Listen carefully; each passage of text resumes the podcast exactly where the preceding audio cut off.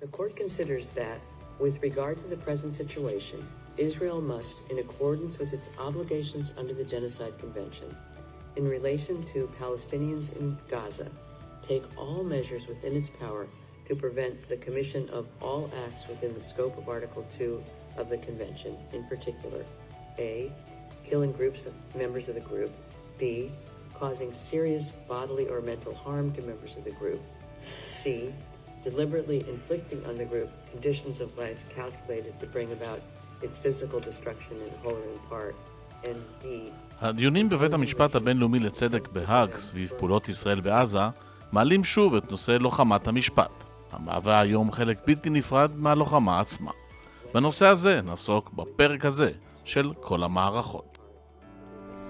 כל המערכות, הפודקאסט של מערכות, בית התוכן המקצועי של צה"ל לצבא ולביטחון לאומי. עורך ומגיש, דוקטור אמיר גילת, מפקד מערכות. שלום לכם ושלום לאורח שלנו, עורך הדין נועם נוימן, ראש אשכול דיני מלחמה במשרד המשפטים, לשעבר איש הפרקליטות הצבאית שעסק בתחום הזה, אבל כבר נבהיר שהעמדות שיביע כאן משקפות את עמדתו האישית בלבד. לפני שנצלול להחלטה האחרונה של בית הדין הבינלאומי לצדק בהאג, ננסה להבין איך בעצם מתנהלת המלחמה המודרנית במציאות של המאה ה-21. אז כולנו מכירים את קלאוז'וביץ והסיפור והאמירה שלו שהמלחמה המשכה של הדיפלומטיה באמצעים אחרים, וכל מלחמה בעצם שמתקיימת uh, במציאות המודרנית, היא מתקיימת לא רק בשדה הקרב, אלא יש לה חזיתות נוספות שבהם היא באה לידי ביטוי. אז קודם כל, uh, זה החזית המדינית והחזית התקשורתית, לחץ מצד מדינות, מועצת הביטחון, uh, ניסיון להשפיע על uh, דעת הקהל בתוך המדינה ודעת הקהל העולמית, וזאת כדי להגיע להישגים בסופו של דבר בשדה הקרב, לגרום לכך שהמדינה לא תוכל להמשיך להילחם כי לא תהיה לה תמיכה בינלאומית, כי מועצת הביטחון תוציא החלטה שקובעת שהיא צריכה לעשות פעולה זו או אחרת, כאשר בשנים האחרונות התפתחה חזית לחימה נוספת, שזה החזית המשפטית, שבמסגרתה נעשה ניסיון לנצל את הכלי המשפטי, בעצם בתי משפט או פורומים משפטיים, באמצעות כלים מהתחום של המשפט הבינלאומי, כדי לגרום לכך שתוכל להשיג הישגים שברגיל היית יכול להשיג אותם בשדה הקרב. כשבהקשר הקונקרטי שאנחנו מדברים על התביעה כרגע בהאג שדרום אפריקה הגישה כנגד ישראל הניסיון הוא בעצם לגרום לכך שישראל לא תוכל לעשות צעדים מסוימים. דרום אפריקה בעצם באה וטוענת שישראל מפרה אמנה ספציפית שמדברת על השמדת עם, על, בעצם על ג'נוסייד והיא אומרת שבית הדין נדרש לנקוט בצעדים עד כדי צעדים זמניים שיגרמו לכך שהלחימה תיפסק, שישראל בעצם תידרש להרשות את הלחימה כנגד, כנגד הגורמים הרלוונטיים חמאס בעזה וזה ניסיון לגרור את בית הדין הבינלאומי לצדק ה-ICJ בהאג בעצם לה, להוציא ולהשפיע על האופן שבו ישראל יכולה לפעול בשדה הקרב. האם ישראל כבר עמדה בעבר בפני הליך כזה? ישראל עמדה בפני הרבה מאוד היבטים שקשורים אה, ללוחמת משפט. אחרי כל אה, מבצע גדול ברצועת עזה בעשורים האחרונים מתקיימים ניסיונות כאלה ואחרים לגרור את ישראל, לגרור פורומים בינלאומיים להכיר בכך שישראל מבצעת לכאורה אה, פשעי מלחמה דרך ועדת גולדסטון הידועה אחרי גולדסטון ודרך מועצת זכויות האדם וגם פורומים שיפוטיים בכל מיני מדינות ואם תרצה אני יכול להרחיב את זה בהמשך. ל-ICJ ספציפית אנחנו הגענו לא, בפור, לא, לא בכובע הזה. בפורום הזה יש לו כובע של, חוות דעת מייעצת שמועצת הביטחון, שהעצרת הכללית של האו"ם יכולה לבקש מבית הדין בעצם לקבוע עמדה בשאלה משפטית. אז ב-2004 נגררנו לאותו בית הדין בהקשר לשאלה של הקמת הגדר הביטחון, החומה ביהודה ושומרון והייתה פסיקה שלו בהקשר הזה וכרגע יש הליך נוסף שנוגע לחוקיות בעצם הכיבוש הישראלי של יהודה ושומרון לאור המשך הזמן שבו אנחנו שולטים שם להליך מכוח אמנת הג'נוסייד לא, ישראל לא הגיעה, היו מדינות אחרות שהגיעו אליה, המפורסמת בהן זה בעצם רוסיה, כאילו שאוקראינה גררה את רוסיה לבית הדין הזה בהקשר למלחמת רוסיה-אוקראינה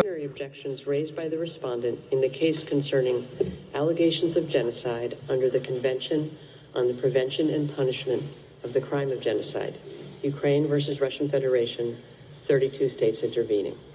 As well as the oral observations... ועל העניין הזה בדיוק פרסם עורך הדין נוימן, עוד לפני השבעה באוקטובר, מאמר במערכות. הוא ראה בכך מקרה בוחן לשימוש שאפשר לעשות בלוחמת משפט להשפעה על שדה הקרב. למה? רוסיה פלשה לאוקראינה 2022 ולמעשה מה שקרה העולם בעצם היה צריך, בייחוד העולם המערבי שמאוד התקומם כנגד הפלישה הרוסית, היה צריך להתמודד ולראות מה הוא יכול לעשות על מנת לגרום לכך שרוסיה תיסוג ותפסיק את הלחימה. הכלים המדיניים היו מוגבלים, רוסיה זה מעצמה, יש לה הרבה מאוד כוח, יש לה זכות וטו במועצת הביטחון והיכולת להשפיע עליה במישור הזה הייתה יותר מוגבלת, היה אפשר סנקציות כלכליות, חברות בינלאומיות הפסיקו לפעול בה, אה, אולימפיאדה ודברים כאלה אה, והטילו בעצם וטו על השתתפות אה, כל מיני גורמים מטעם רוסיה באותם מקומות, אבל זה כלים מוגבלים וגם בתקשורת, היכולת להשפיע על דעת הקהל העולמית בהקשר לרוסיה לא, לא באמת הפריע לה, כאילו היה לה את המקומות, המדינות שהן איתה, דעת הקהל בתוך רוסיה פחות אה, רלוונטית למה שהיא מחליטה. ועל כן הכלי המשפטי היה כלי כמעט הכי משמעותי שבמסגרתו ניתן היה לפעול כנגד אה, רוסיה. ופה אנחנו רואים שם כל מיני תהליכים שהתחילו להתהוות בהקשר רוסיה-אוקראינה ואמר ציינתי חשוב מאוד להסתכל עליהם כי מה שקורה שם יכול להשפיע בהמשך עלינו שבמסגרתם מצד אחד ניסו לתת יותר שיניים למשפט הבינלאומי בייחוד לדיני המלחמה ומצד שני ניסו ליצור כל מיני תהליכים שיובילו לפרשנות הדין הקיים אה, באופן שבעצם מגביל את חופש הפעולה של רוסיה מה שהיא עושה אה, באוקראינה ויוביל לכך שיהיה אפשר לקחת כל מיני אירועים שקורים שם בואו נחדד רגע את נושא הפרשנויות. אני, אני, הפרשנויות בעצם באה ואומרות, דיני המלחמה הם נקבעו למהלך השנים ובעצם בשיח בין אה, מדינות לגבי מה הם, מה הם, בעצם מה נקבע בהם והרבה מאוד דברים ש... שקרו ברוסיה, רוסיה טענה שמה שהיא עושה עולה בקנה אחד לדיני הלחימה, תוקפים מטרות צבאיות וכולי, וזה שיש הרבה מאוד הרס והרבה מאוד אה, אנשים, אה, אזרחים אה, נהרגים, זה לא אינדיקציה לביצוע פשעי מלחמה, אה, והיה צריך לראות איך אתה גם במסגרת המרחב הפרשני מייצר כל מיני פרשנויות שיאפשרו בעצם להכיר בכך שמה שרוסיה עושה הוא לא בסדר, הוא בנוגד לדיני המלחמה, אז גם התחיל שיח לגבי מה המשמעות לכך שהרבה מאוד אזרחים נהרגים ורכוש נהרס כאינדיקציה לביצוע פשעי מלחמה? התחיל אה, שיח לגבי איך אתה מוכיח את הדברים האלה בהקשרים, אה, בהקשרים הבינלאומיים. אה, יש יוזמה שכבר רצה הרבה מאוד שנים שבמסגרתה נעשה ניסיון להטיל מגבלות על שימוש בעצם פצצות בעלי אפקט נרחב בשטחים אורבניים. היוזמה הזאת התחילה לצבור תאוצה אגב הלחימה באוקראינה ועד כדי כך שהגיעה ליוזמה אירית שקראה בעצם למדינות להשתדל להימנע משימוש בחימושים כאלה שיוצרים אפקט אה, מאוד נרחב בשטחים אורבניים. עשרות מדינות חתמו על ההצעה, כולל מדינות נאט"ו, וזה הוביל לתהליכים של ניסיונות לפגוע ברוסיה. ובמקרה הזה היה גם ניסיון לתת להצעה יותר שיניים. מיד אחרי הלחימה 40 מדינות פנו ל-ICC, לבית הדין הפלילי בהאג, אה, שביקשו ממני לחקור את הסיטואציה באוקראינה אה, ובית הדין נכנס לזה מהר מאוד יחסית, נפתחה חקירה וכבר הרבה מאוד זמן הוא מושקע בזה, ותוך כדי הוא יוצר כל מיני תקדימים, הוא בוחן, הוא כל מיני ראיות, אה, כולל ראיות דיגיטליות, אה, בוחן איך יעשו בהם שימוש, וכל מה שקורה שם, אז אמנם זה נעשה כנגד הרוסים, והרוסים, כולנו יודעים מה, מה, מה הם ומאיפה הם באים, אה, ויש הרבה מאוד דברים שהלב אומר שנכון לבוא ולעשות בהקשרים האלה, אבל כל התקדימים שנוצרים וכל ההחלטות של בית הדין וכל מה שקורה שם יכול לפגוש מדינות אחרות, כאילו, ב, ב, בעתיד. והתביעה נגד ישראל בבית הדין הבינלאומי לצדק מזכירה את המקרה שהיה נגד אוקראינה. This morning, the court will hear the first round of oral argument of the Russian Federation.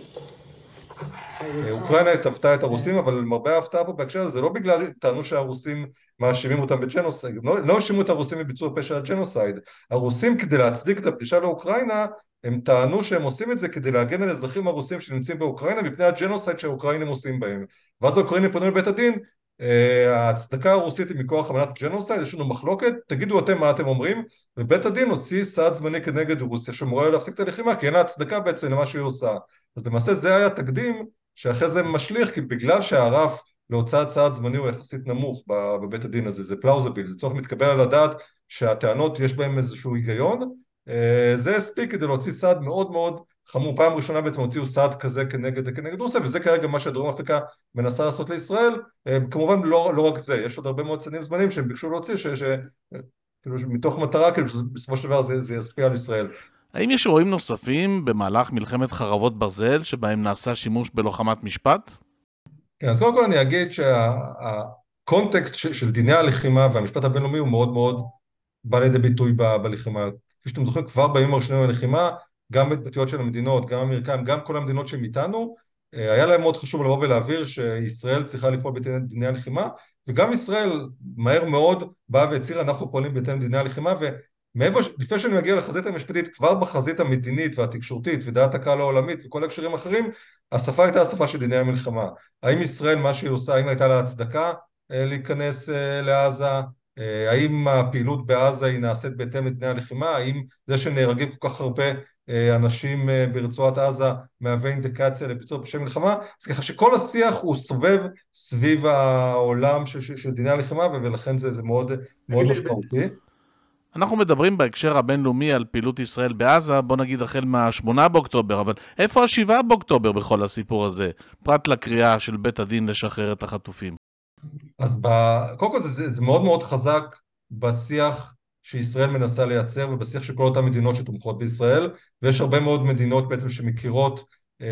והעבירו לכך שישראל הייתה רשאית לבוא ולפעול ברצועת עזה כדי להגן על אזרחיה ועל מדינתה כנגד האטרוסיטיז, כנגד כל אותם מעשי זוועה שהחמאס ביצעו, רצחו, אנסו, שדדו, שרפו ועשו דברים באמת נוראים ועל כן אני חושב כמעט כל העולם המערבי בא והכיר בזכות של ישראל לבוא ולעשות משהו כנגד זה. זה נכון שמדינות שהן לצורך העניין הן כנגדנו ומבקשי רעתנו, הן לא מזכירות את זה. דרום אפריקה בתביעה שלה לא הזכירה את אירועי השביעי לאוקטובר, היא הזכירה את ה... 70 שנה אחורה מדינת ישראל היא מדינת אפרטהייד קולוניאליסטית וכל מה שעצם קיום של ישראל במרחב זה קיום כאילו שהוא לא, שהוא לא לגיטימי וזה בעצם היה הנרטיב שהם ניסו לייצר בהקשר הזה וישראל כמובן בתגובה שלה שמה דגש מאוד מאוד חזק על אנחנו לא עושים את זה בוואקום כאילו היה את אירועי השביעי לאוקטובר עוד לפני כן ראינו מה זה החמאס מה הוא מנסה לייצר מה הוא מנסה לעשות מה אמנת החמאס עושה בהקשרים האלה למה, היא מכוונת וזה כמובן משליך על כל החוקיות של מה שאנחנו עושים וגם בשיח בעצם הבינלאומי זה בא לידי ביטוי מאוד משמעותי לפחות בניסיון של ישראל לייצר כאשר בהקשר הזה כאילו ההיגררות או בעצם האופן שבו לוחמת המשפט באה לידי ביטוי היא התחילה כאילו כבר בימים הראשונים של הלחימה אבל היא צפויה לגבור כאילו להבנתי כאילו עכשיו אנחנו בהתחלה וזה יהיה הרבה יותר משמעותי ככל שיעברו השנים. לצורך העניין אחרי שהמלחמה תיגמר עוד יהיו הרבה מאוד שנים שנצטרך להתמודד עם כל הטענות שיהיו כנגדנו. אז ההליך של דרום אפריקה כמובן הכי בולט או הכי משמעותי או הכי מפורסם ובימים אלו בעצם יש את ההחלטה שם שאמורה להינתן. אבל מעבר לזה יש את הרבה מאוד צעדים שננקטים גם בפורומים משפטיים שונים, חלקם סמוי מן העין ולא מפורסם וחלקם כן פורסם, אני רק אתן, אזכיר לדוגמה שתי דוגמאות שעלו בהקשר הזה, זה א', בית הדין הפלילי הבינלאומי, כידוע ממרץ 2021 יש חקירה בגין המצב בפלסטין מבחינת בית הדין כנגד מה, ש... מה שקורה פה, פה ביהודה ושומרון ברצועת עזה וכבר בתחילת הלחימה היו הרבה מאוד מדינות כמו בהקשר הרוסי שפנו לבית הדין הגיע הזמן שתיכנסו לזה ותתחילו להידרש ולחקור את הביצוע פשעי מלחמה אגב חלק גדול מהמדינות התייחסו לפשעי מלחמה של שני הצדדים חלק התייחסו לצד אחד והתובע הגיע יחסית מהר גם היה במעבר רפיח והביע את ההבנה שהוא, שהוא חלק מזה שהוא בא וחוקר ומסתכל ובודק ורואה מה כל הצדדים נעשו וגם הגיע לישראל סייר בעוטף נפגש עם המשפחות ואמר שהוא בוחן את כל הדברים האלה אז ככה שהחקירה ב-ICC כאילו צפויה גם לבחון את האירועים שקשורים בעצם בלחימה במלחמה ברצועת עזה וגם בתוך הפנים מדינתי כאילו יש לא מעט מדינות שבהם הותנעו תהליכים כדי לתבוע מהמדינה לבוא ואו להעמיד לדין או לפתוח בחקירה כנגד גורמים ישראלים רק השבוע פורסם שבשוויץ היה אזרח שוויצרי, עורך דין, שפנה לרשויות וביקש לפעול כנגד הנשיא הישראלי, כנגד הרצוג, בהשתתפותו בפורום בדאבוס, בגלל שהוא מעורב באיזושהי צורה ב genocide ומה שישראל עושה ברצועת עזה, ויש עוד כל מיני טענות, חלקם פרסום בתקשורת, שהמדינה צריכה לעשות משהו, אם זה אומר להפסיק למכור אמצעי לחימה לישראל, ואם זה אומר לנקוט בצעדים אחרים, כדי להוביל לכך שבעצם שדיני הלחימה יוזמו, ובעצם כל, המקום, כל הדברים האלה זה ניסיון לקחת את העולם המשפטי, טענות מעולם התוכן של דיני הלחימה, ולהוביל לכך שתצליח להגיע להישגים שיתורגמו בסופו של דבר ליכולת של ישראל לממש את היעדים שלה בשדה הקרב, אם זה נוגע ללחימה עצמה ואם זה נוגע לכל ה... דברים שאיך אתה מתרגם את כל מה שקורה לניצחון במערכה. איך ישראל צריכה להתמודד בזירה הבינלאומית, והאם אתה רואה בכך קרב אבוד מראש? אז כמה דברים. קודם כל אני, אני אגיד את זה מאוד מאוד בקצרה, כי אפשר לדבר על זה כמה, כמה שעות רק, רק על הנקודה הזאת. קודם כל חשוב להכיר את זה, חשוב להבין את התהליך, חשוב להבין מה קורה, חשוב להבין איזה כלים אה, משתמשים כנגדנו כדי לדעת איך, אה, איך להתמודד עם זה. הדבר אולי הכי משמעותי בהקשר הזה זה, זה, זה, זה להגיד ולהמחיש ולדברר את המחויבות של ישראל לדיני המלחמה, למשפט הבינלאומי. פה אני חושב יש גם אי הבנה אצל הרבה לגבי מה, מה הם דיני המלחמה, מה הם אומרים, כאילו, והאם באמת אפשר אה, להילחם ולנצח בהתאם לאותם דינים. ולצורך העניין, אם ישראל תבוא ותגיד ותבהיר, ולא סתם באמירות כאילו אנחנו מחויבים, אלא שיהיה לזה יותר משקל בנהלים, בפקודות, בדברור, אה, ויצליחו להמחיש את זה, אני חושב שיש לזה משקל מאוד, אה, מאוד משמעותי. יש גם חשיבות גדולה, כמעט כל מדינות המערב כתבו מדריכים צבאיים, מיליטרי מניואל, שמבהירים מה המדינה רואה כי מחייב אותה מבחינת דיני הלחימה. אה, לישראל עדיין אין אה, מדריך צבאי כזה, אבל כמעט לכל מדינות המערב אה, זה קיים. אני חושב שפרויקט שבמסגרתו ישראל תבוא ותגיד מה מבחינתה הכללים חייבים ומה היא אמורה ליישם בלחימה, זה דבר שמאוד יוביל לא רק להכרה במחויבות שלה, אלא גם להשפעה על האופן שבו אותם כללים מתפרשים, כי לעמדה של מדינה לגבי מהם אותם כללים יש משקל מאוד מאוד גדול בשאלה מה, מה מחייב ומה לא מחייב. כי ככל שיש יותר מדינות שקובעות שכלל מסוים זה הדרך של לפרש אותו, יש, יש לזה משקל מאוד משמעותי בזירה, בזירה הבינלאומית. המדריך הזה צריך להיכתב במשותף על ידי הצבא והדרג המדיני. כך לפחות זה מתנהל במדינות שונות בעולם. ולמה לישראל אין מדריך כזה? לא הגענו לזה עדיין, או שאנחנו פשוט לא רוצים בכך? זה גם וגם. כאילו לצורך העניין זה, זה לא היה החלטה שלא רוצים, יש uh, הבנה ש... אם תבוא ותתחיל לכתוב את זה, זה, זה ייקח זמן, זה ייצור אולי מחלוקות, תצטרך לגבש עמדה וכל מיני דברים, ולפעמים עדיף לשמור על ערפול ולא להביע עמדה מפורשת, ויש לזה חסרונות, חסרונות מסוימים. אני חושב שברוב הדברים שקשורים לדיני המלחמה אנחנו כבר מביעים עמדות גם ככה, ולבג"ץ כבר כמה פעמים הבאנו את עמדתנו נגד בג"ץ אסכולה ממוקד ואחרים, וגם כמעט בכל התהליכים שקורים, חשוב לישראל להשמיע את עמדתה. אז ככה שכיום אני חושב שה... יתרונות הם במובהק גולים על החסרונות אבל זה פרויקט נרחב, ארה"ב כאילו כתבו את המדריך הראשון שלהם על ליברקורד במלחמת האזרחים ובארה"ב ומדי כמה שנים עדכנו ב-1956, אני, אני למדתי בארה"ב בפרקטורה הצבאית האמריקאית, למדתי על בסיס ה field manual, כאילו המדריך האמריקאי מ-56 ולקח להם בעצם בכך. כמה עשרות שנים לעדכן אותו. כאילו... בכלל, חושב עורך הדין נוימן, כדאי שקולה של ישראל בהקשרים אלה יישמע בעולם. יש הרבה מאוד שיח על דברים שמאוד מאוד אקטואליים בשדה הקרב, בינה מלאכותית, כלי נשק אוטונומי, אה, הסיפור של הסייבר כבר עשרות שנים ואנחנו מאוד חזק שם, אנחנו, אה, אני אישית הייתי בהרבה מאוד כנסים, יצא לנו להשפיע על הדברים שנאמרים, יש גם עמדה של ישראל שבנאום של אה, אחד של המשנה למשפט בינלאומי, כאילו של היועץ המשפטי לממשלה למשפט הבינלאומי היה לפני כמה שנים, בסיפור נגיד של פעילות ציבורית בחלל זה עכשיו הבון-טון, יש הרבה מאוד שיח על איזה כללים חלים על מה שמדינות עושות בחלל ואני אישית יצא לי להצטרף לקבוצת מומחים שכותבת שם מדריך בינלאומי שצפוי להתפרסם בקרוב בנוגע למה כללי המשפט הבינלאומי ביחס לפעילות צבאית בחלל. וברגע שאתה שמה ואתה מביע, אני חושב שלעמדה של ישראל ניתן משקל מאוד מאוד גדול כי גם יש לנו הרבה מאוד הבנה אה, בעולם התוכן הזה וגם יש לנו הרבה מאוד הבנה פרקטית לראות לא רק באקדמיה ובתיאוריה מה האמנות אומרות אבל איך בפועל זה מיושם. ולכן האנשים מקשיבים לנו, מקשיבים לנו ויש לנו יכולת מאוד מאוד גבוהה להשפיע וברגע שאתה עושה את זה אתה, אתה, אתה בעצם אתה רלוונטי. ויש עוד משהו שלדעתו חשוב לטפח בהקשר הזה, וזה הייעוץ המשפטי. כלומר... זאת אומרת, השיח המשפטי השוטף עם כל אותם מקבלי החלטות, גם בתוך הצבא, והצבא עבר די, כאילו היה הרבה מאוד אה, דברים שקרו בצבא במלחמת העולם הלבנון השנייה, אה, שהובילו להרבה יותר ייעוץ משפטי בכל מיני גופים, וגם מול הדרג המדיני. כי בסופו של דבר, כאילו גם הייעוץ המשפטי וגם הדרג המדיני לא פועלים בחלל ריק, ואם הדרג המדיני לצורך העניין משתף, משלב, ויש שיח שוטף לגבי זה מה שאני רוצה להשיג, בוא נראה מה, מה הדין הבינלאומי אומר, בוא נחשוב ביחד איך מוצאים את הפתרון שבסופו של דבר יאפשר לנו להשיג את מה שאנחנו רוצים בדרך שעולה בקנה אחד מדיני הלחימה, אתה יכול להגיע למצב שבו אתה בעצם אתה מוצא את הפתרונות במסגרת הדין והרבה יותר קל לבוא ולהגן אה, לא רק פנימית אלא גם מבחינה בינלאומית ומבחינה מדינית ומבחינת האופן שבו אתה בעצם מבהיר את מה, ש... את מה שאתה עושה.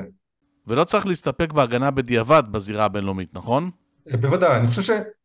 שההגנה בדיעבד כאילו היא, היא, לא, היא רחוקה מלהספיק. אני אתן דוגמה כאנלוגיה שאולי תמחיש את הדבר. נניח שאתה בעצם מקים קבוצה בעולם של הספורט התחרותי ואתה רוצה בעצם להגיע למצב שבו אתה מגיע למקום כמה, ש...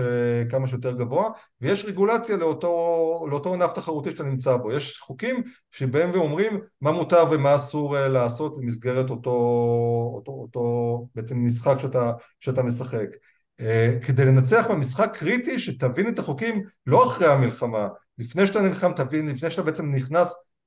ונותן לשחקנים שלך להתחרות, תבין מה מותר מה אסור, תגבש אסטרטגיה בהתגשת על החוקים. אם אה, לצורך העניין הנקיטה באלימות היא מתפשטת מאוד בחומרה וכמעט יש מעיפים שחקנים מהמשחק אז, אז אולי זה לא כדאי להיות יותר מדי אלים במשחק, אולי כדאי לגרום לצד השני להיות אלים. ואם יש דברים מסוימים שמשפטים בחומרה אז אולי שם לא כדאי לעשות, ורק אם אתה משולב תוך כדי ואתה מנסה לגבש את האסטרטגיה כשאתה מבין את הכללים ואתה בעצם בונה את הכל סביב אותם כללים